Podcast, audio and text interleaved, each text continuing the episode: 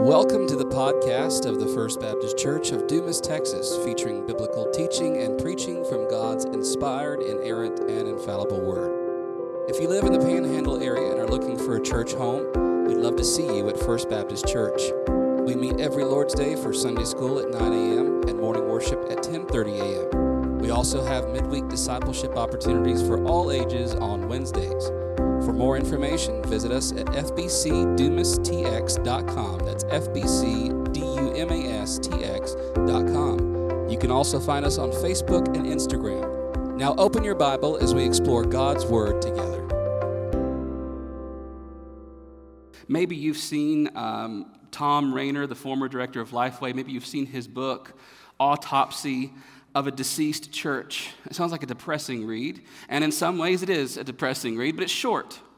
But the purpose of the book is not to uh, look down on these churches that have had struggles. And what he did in the book was he went to seven or ten churches that had closed their doors, uh, kind of audited what happened, what went on, what were the attitudes, and he came up with 10 or 12 things that were sort of patterns across these churches that had died, that had closed their doors. And in every instance, there is one overarching theme that sort of takes over. No matter which cat- category, which subject, subject it is, one theme takes over that becomes very apparent in the death of each of these churches, and that is an inward turn. Whether it's in their programs, the spending of their money, the activities, the ministries, the relationship building, these churches all at some point took an inward turn and failed to look out. Remember last week I talked about this. The church can become a fortress. We set walls up around ourselves, around our families, around our homes, around our ministries, around our Sunday school classes, around our small groups. And if we're not careful, we can look around and we've built those fortress walls around our very church so that people cannot come in.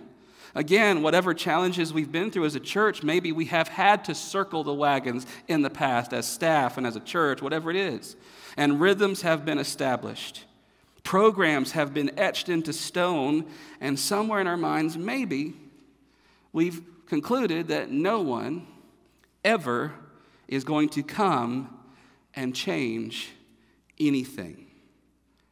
And with these churches that Tom Rainer then interviewed after the fact they closed their doors, there was an obsession, an obsession with themselves. And as that obsession took over and they began to turn ever more inward, they marched ever closer and inevitably to death. The Great Commission that you all know, Matthew 28, 19 through 20, Ms. Pam read part of that for us this morning in her scripture reading to go and to make disciples of all nations, baptizing them in the name of the Father and the Son and the Holy Spirit, to teach them whatever Jesus has commanded us. And then we have his promise that he'll be with us to the end of the age. The commission, the mission of the church from the very beginning was a mission to go. And anytime that mission has been lost by a local church, by a denomination, by a religious movement, anytime that that mission has been lost, there's not just a loss of vision in the church, there's not just a loss of growth, but there is an inevitable, maybe slow, maybe generations long, but certain death. I want us to look at another account of the Great Commission this morning in Acts chapter 1. Read this back a couple times uh, in my time here, and it's one I often refer to, especially Acts 1 8. But let's look at Acts 1, starting in verse 6, and we'll read to verse 8. This is after Jesus has been crucified, risen from the dead. He's about to ascend. And in verse 6, as he's about to go up, when they had come together, they asked him, Lord, will you at this time restore the kingdom to Israel? He said to them, It is not for you to know the times or the seasons that the Father has fixed by his own authority, but you will receive power when the Holy Spirit has come upon you. And you will be my witnesses in Jerusalem and in all Judea and Samaria and to the ends of the earth. There in Acts chapter 1, verse 8, I want you to notice the direction. Think about what happened in Matthew chapter 28, and Jesus said, Go. And that's duplicated here in Acts chapter 1, verse 8, whether you realize it or not, because the direction that Jesus sends them is out. There's Jerusalem, home, Judea, home region. Then there's Samaria, the other side of the railroad tracks. And then there's the ends of the earth. That means the entire rest of the world. Now, in verse 6 and verse 7, it's interesting, especially in verse 6, we see Jesus is about to ascend. He's done all of his earthly ministry cross, buried, risen again. And as he's about to go up, his disciples clearly still don't understand what this was all about because what is their preoccupation? With themselves, with the Jews, with Israel, with Jerusalem. They still don't understand the global aspect of this ministry, no matter how many times the prophet said it. We saw it in Isaiah, all the peoples. No matter how many times Jesus intimated at it, they never got it because here at the very end, they're still asking, What about us? What about the Jews? What about Israel? What about Jerusalem? Is it time for all that? I love how in verse 7, Jesus sort of just dismisses what they're saying, almost cutting them off, interrupting them. It's not for you, Jesus says, to know the times or the seasons that the Father has put in place. What is he saying to them? Your understanding of what the mission is is radically different than what the actual mission is. And so Jesus cuts them off, puts their mission on hold, and turns them out to the world. Not just the Jews, not just Jerusalem, not just the kingdom of Israel, but taking what started with the Jews, what started with Israel, and then going to the ends of the earth with that message. Now, it takes some time. Even after the Holy Spirit comes, even after they're filled with the Holy Spirit, 3,000 Jews are saved on the day of Pentecost. It takes some time for this to gain traction and for them to truly understand that this is still the mission. What does it take? Well, it takes the first martyr, Stephen, in Acts chapter 7. It takes the stoning of this first martyr of the Christian faith and the persecution fires to increase and Saul to go on his rampage against the church, what happens? For the church to then scatter. And as you watch Acts 7 and 8 unfold, you see Jesus' words in Acts 1 8 unfold. He said, You're going to be my witnesses in Jerusalem, Judea, Samaria, and to the ends of the earth. And what happens beginning with the fires of persecution? They go from Jerusalem to Judea to Samaria and then by the end of the book of Acts, to the ends of the earth as Paul set sail to Rome, maybe some even say ultimately to Spain. The Spirit grows the church. The, the fires of the Holy Spirit fan the flames of the church. Evangelism, outreach, proclamation flame the church as they go, as they're going. This outreach problem is just another one of those classic problems in older, established, historic churches. The going tends to become a problem. Because in many cases, as we talked about last week, wonderful relationships have been built over generations. Your family has always been here. This is your church. This was your granddaddy's church. I'm not just talking about First Baptist Dumas, but in every church where this applies, relationships have been formed, ministries have been formed, task forces, committees have come together to do work and to do ministry together. My Sunday school class, my small group, my ministry, my committee, my group of friends, my people, and we do relationships well, maybe. Maybe a church takes everything we talked about last week and they're doing it well. But as they're building those godly relationships, they're building walls too. And maybe they're building gates up around themselves and their friends. So that even as they're building up and doing it well, they're failing to reach out. And these two things, as the book of Acts shows us, must go together that we not only need to build relationships that we talked about last week and disciple one another, building up, but as we're building up and being built up, we need to then reach out. And to not do one over the other is to fail in the mission that we've been given. We can do relationships right We can check the box from last week and still get the mission wrong. We can do our programs and our activities and our schedule right and still get the mission wrong. Listen carefully. We can get our doctrine right, and our theology can be all squared away. And we could even come together as a church and by some miracle agree on every single point of doctrine from the primaries to the rapture to the spiritual gifts. Not going to happen, but it could happen by the Holy Spirit's power. We could have all that squared away and still get the mission wrong. We want to get all that right. Our doctrine must be correct. We must be sound in our teaching. We must be building relationships. We have to do programs for outreach and discipleship and building up. But if we do all those things right and still are not going, then all the stuff we're doing right is for no purpose. This is what Tom Rainer called, in my first point, the omission of the Great Commission. I've just shortened it to the commission omission. The omission of the Great Commission. And if the mission of the church, if the mission of the church is the Great Commission, if the mission is the commission, and where we see the omission of the commission, we will eventually see this is good preacher talk the remission of the mission. You like that?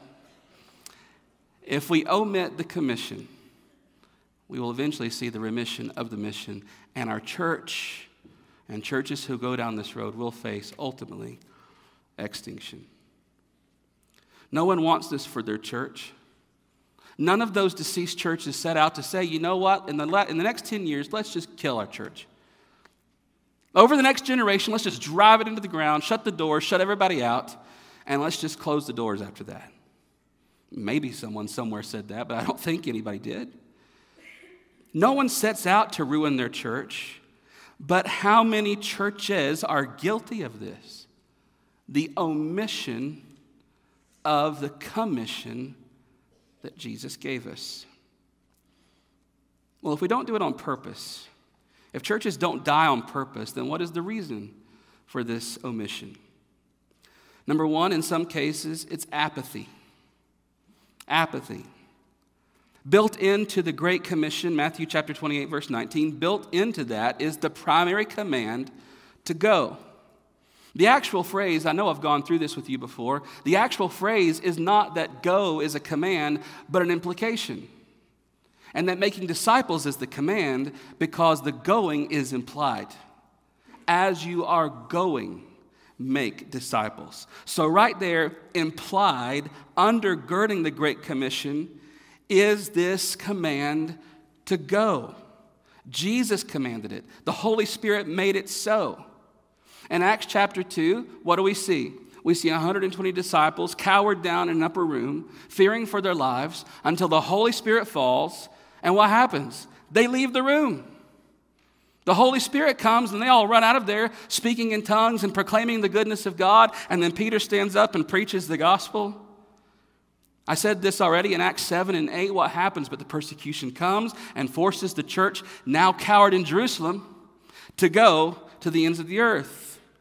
We see the instinct even there in these first disciples to hunker down, turn inward, build the fortress, get our people together, and not go until the Holy Spirit makes it happen. How often is the same true of modern day local churches. How often has the same been true here at First Baptist Dumas? Maybe it's not our mindset now, but what traces, what remnants are still there? Hunker down, circle the wagons, build the fortress, set up the gates. The instinct to stay and do nothing is in every church. The instinct to put up the walls is in every church. But our command and our call is to get out of it. And then filled and empowered by the Holy Spirit. Isn't that where Jesus said it would come from? Acts chapter 1, verse 8. When will you be witnesses? When the Holy Spirit comes upon you. When you have my power, then you will go from here to the ends of the earth. We must be on guard for apathy. Apathy and laziness don't just present themselves in your Sunday school class. A Sunday school teacher, I don't think, would ever stand up and say, let's be lazy and let's not obey the Great Commission. No, it, it creeps in, it seeps in. And we wake up and there's no concern for our community. And there's no concern for evangelism. There's no concern for the lost. There's no concern for those out there because we've got all we want and need right here. Another reason I think for the omission of the commission is ignorance. Ignorance sounds like an insult to someone. You say they're ignorant, it just means they don't know. And that's what I mean, I mean by it here. Matthew chapter 28, 19 and 20, Jesus says, Go. And he says, What? Make disciples. Disciples means learners, people who are learning something. And then in chapter, in chapter 28, verse 20, what does he say? Teach them. So if the going is implied, the making disciples part becomes the primary command. As you're going, make learners. And how are you to make learners except that you teach them? This is what we do as we go. We tell them who Jesus is, we tell them what Jesus has done, and then we tell them what the Master said in Luke 9 23 take up your cross and follow Jesus. But here are these questions How can we make disciples? How can we make learners of something we don't know? I saw just a stupid little Facebook video the other day of a, a man going around to Walmart or something, offering people $100 to name five books of the New Testament. Now, I don't know how many people in the store were Christians. I don't know how many people he asked were Christians. All I know is of the 10 that he asked, none even wanted to try. $100. Now, I just want to ask you today if I offered you $100, could you name five books of the New Testament off the top of your head? The Old Testament. David, you can't answer. How can we make disciples learners of something we don't know? Either on a basic level, telling them the gospel, or on a deeper level, just basic sound doctrine. The answer is we cannot make learners of something we don't know. So we must first be learners before we go to teach others. So, one of the reasons that we don't share our faith or talk about the things of God with others is that we don't really know how to explain it. I mean, we don't really know it for ourselves. This is why, listen, we must make the local church a priority for ourselves and for our families because this is a place to learn and grow in your faith, to be learners, to grow in your knowledge, to be equipped with truth so that you can then go with truth. Thirdly, one of the reasons that we omit the commission is prejudice. The Great Commission tells us, Matthew chapter 28, verse 19, to go, and as you're going, make disciples. Make disciples of who? All the white people? All the Hispanic people? I want you to go and make disciples of people that look like you, talk like you, act like you, eat like you, smell like you. No, I want you to go and make disciples of all nations. What did Jesus tell us in Acts chapter 1, verse 8? Start in Jerusalem, Judea, Samaria, and the ends of the earth.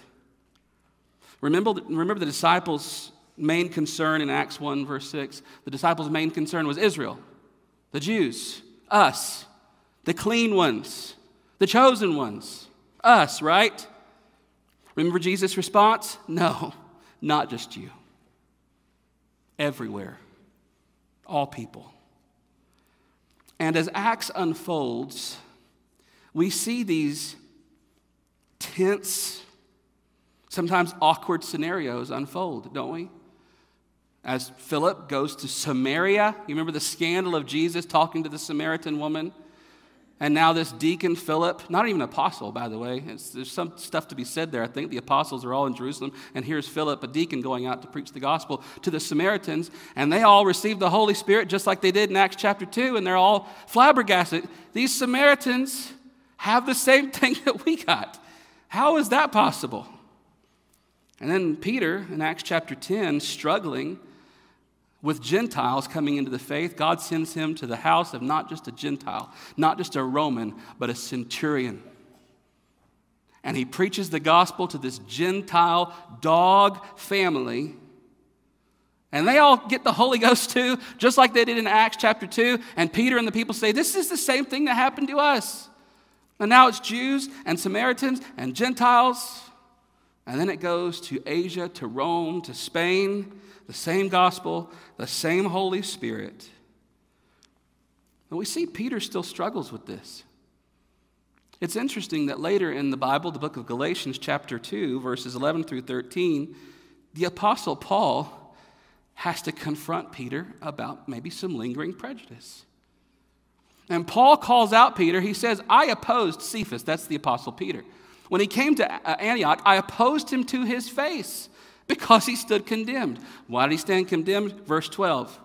For when certain men came from James, that is the Jews, he was eating with the Gentiles. But when they came, he drew back and separated himself, fearing the circumcision party. You know what happened? Peter was sitting and eating with everyone. He was fellowshipping until the Jewish church came to town. And when the Jewish church and the Jewish pastor came, uh, Peter became very much more Jewish again. He, he kind of retracted himself from Gentiles. He didn't sit with them, he didn't talk with them, and he talked only with the Jews. And here is Paul. He says, you're wrong for that, Peter. And I don't know how this all unfolded. It probably was pretty awkward. But Peter called, or Paul called Peter on it. I presume that Peter understood and repented, but Peter still struggled with this. The church still struggled with it all the way through Acts chapter 15. They began to understand these Gentiles are coming in. What are we going to do with them?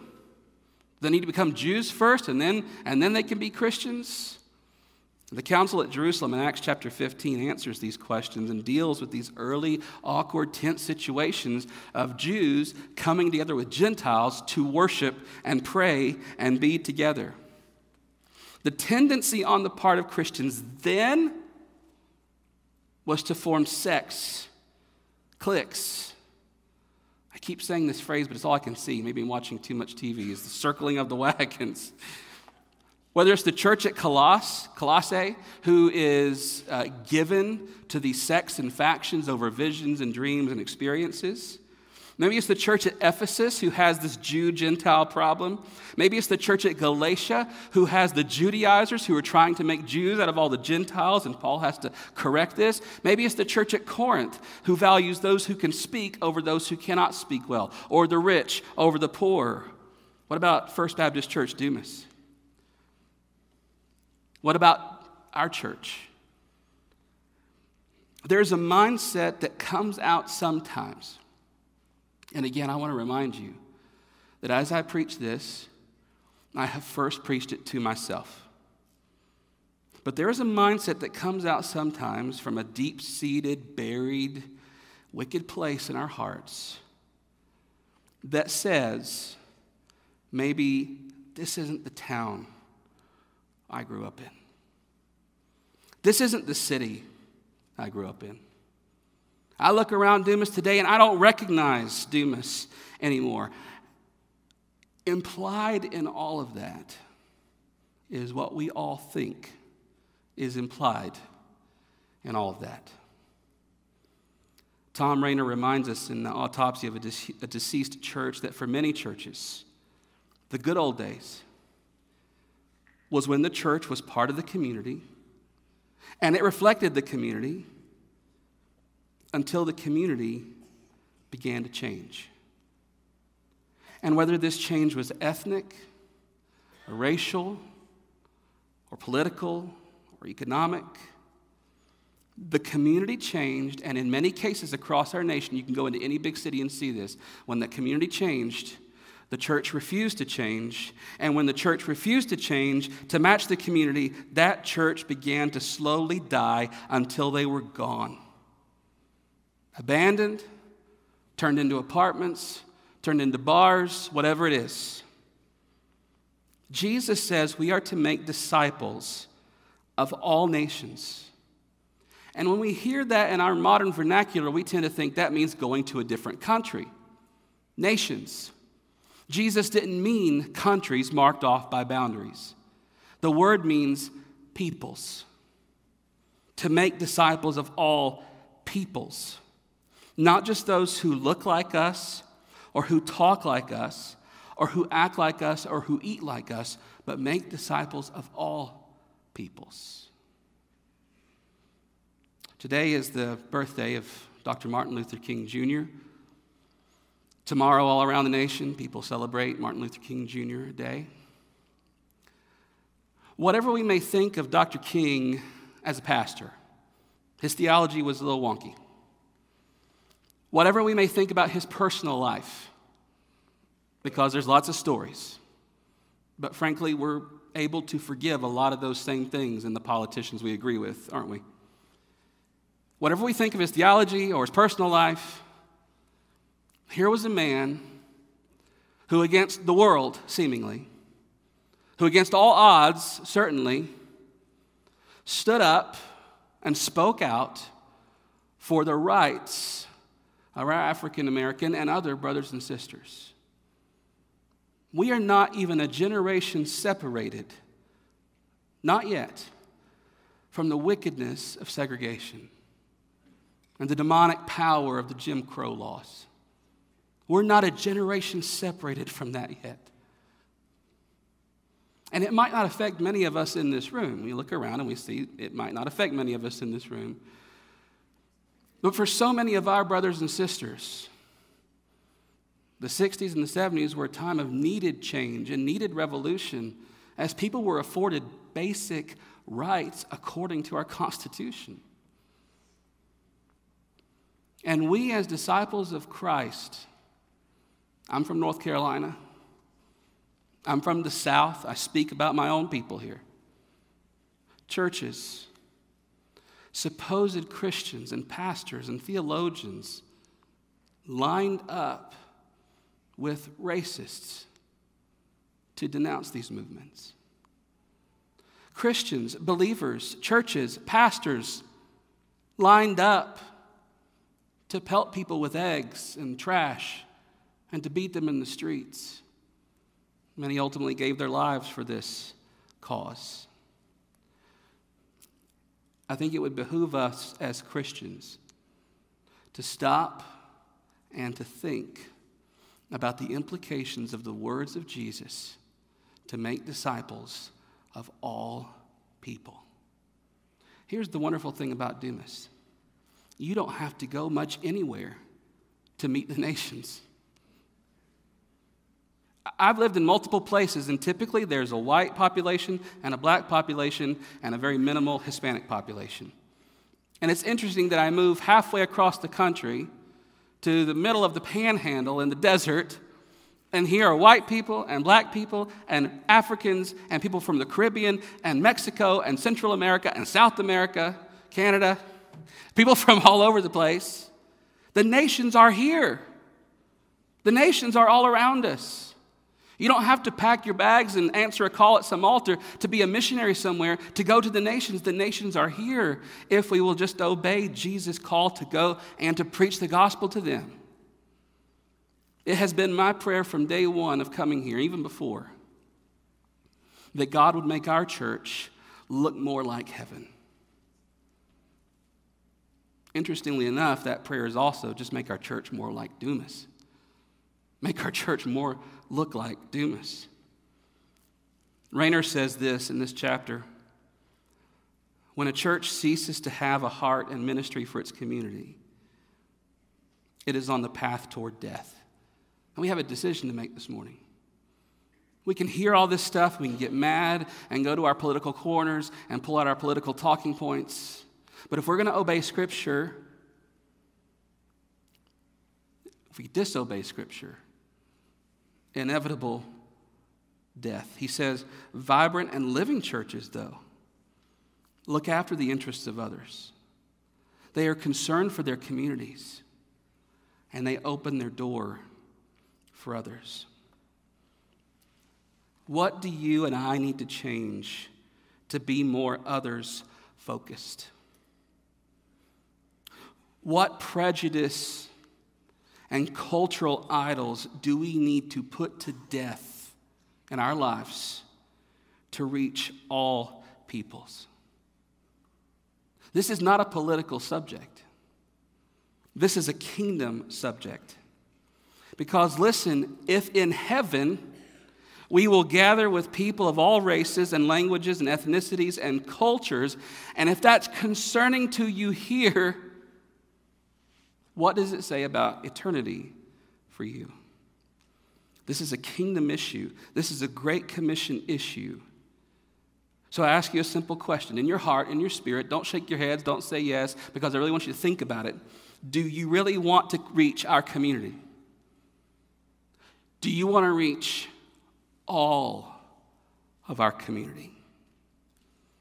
Then it will start here with a change in our own hearts and open doors of love. Question Go with what? We go, we're supposed to be going and doing something, but what do we go with? We're supposed to go with the gospel. Jesus says, make disciples. Make disciples of who? Jesus. Teaching them about Him. We all know Romans 10 13. It's part of the Romans road.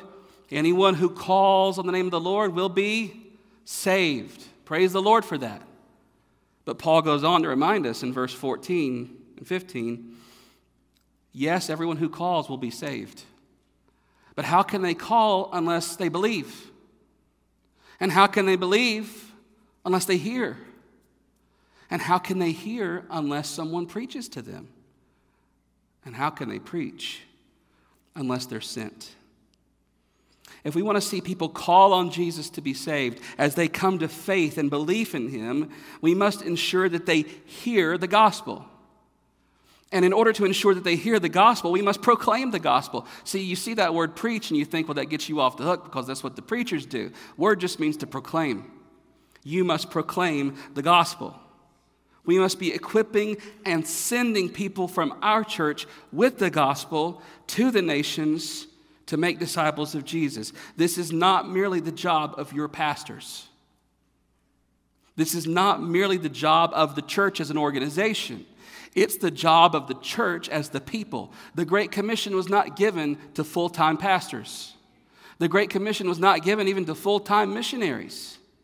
The Great Commission was given to every single disciple as you go and make more disciples. On your flyer, you'll notice weekly that I've challenged you to talk about your faith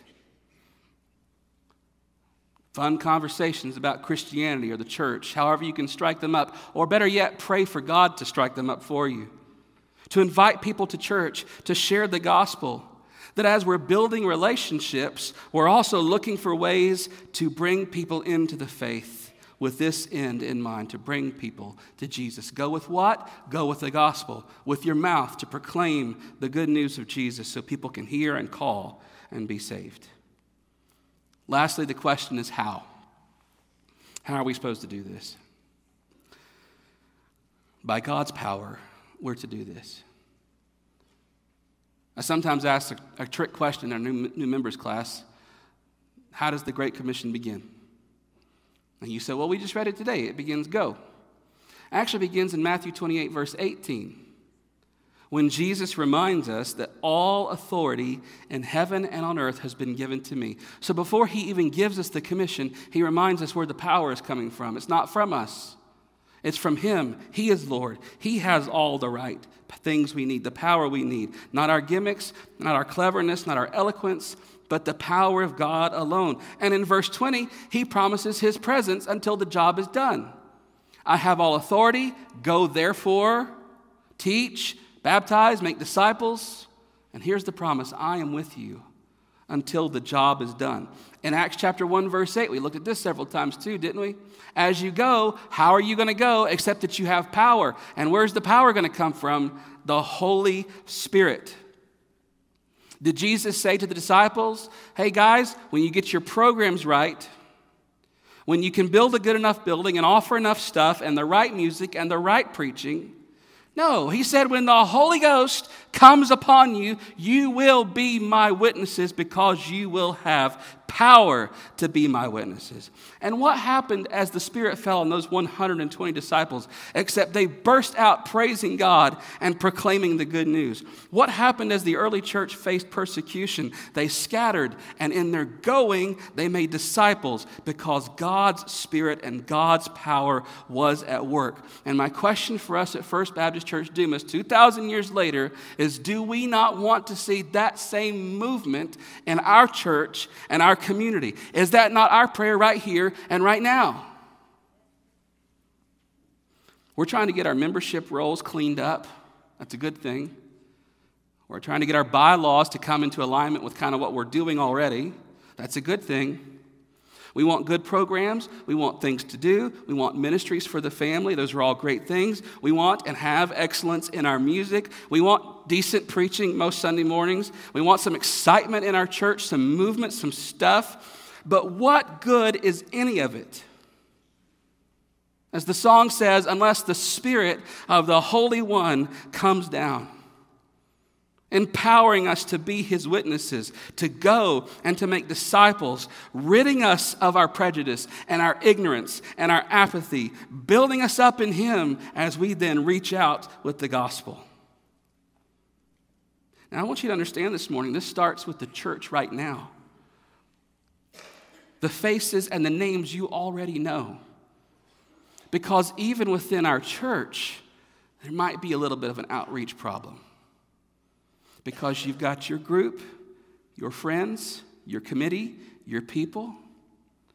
When you go to events for women or for children or for men or coming together in a worship service, those are the people you go to, you talk to, you build the walls, you put up the gates, and nobody else. Look around the room today and see faces and names you don't know. Make it a priority by the end of this week and next week to know those names, to know those faces. Maybe in that quarterly challenge to invite those people to your home to get to know them better.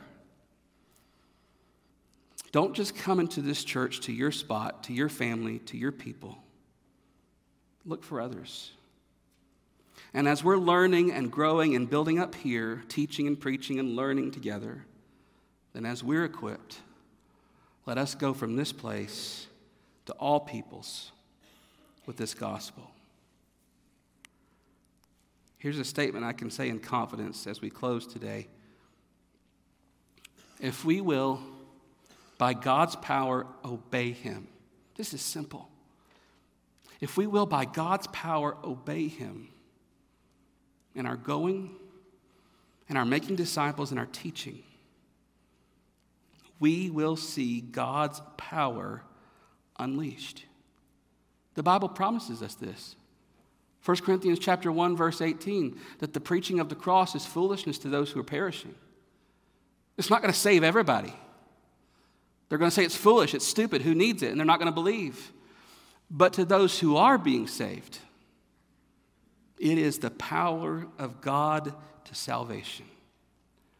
And if we will be faithful to that word and that gospel and that commission, we will be a healthy, growing, vibrant church as we see God's work in Dumas as maybe we never have before. In your heart, answer this question Do you want that? Do you pray for that?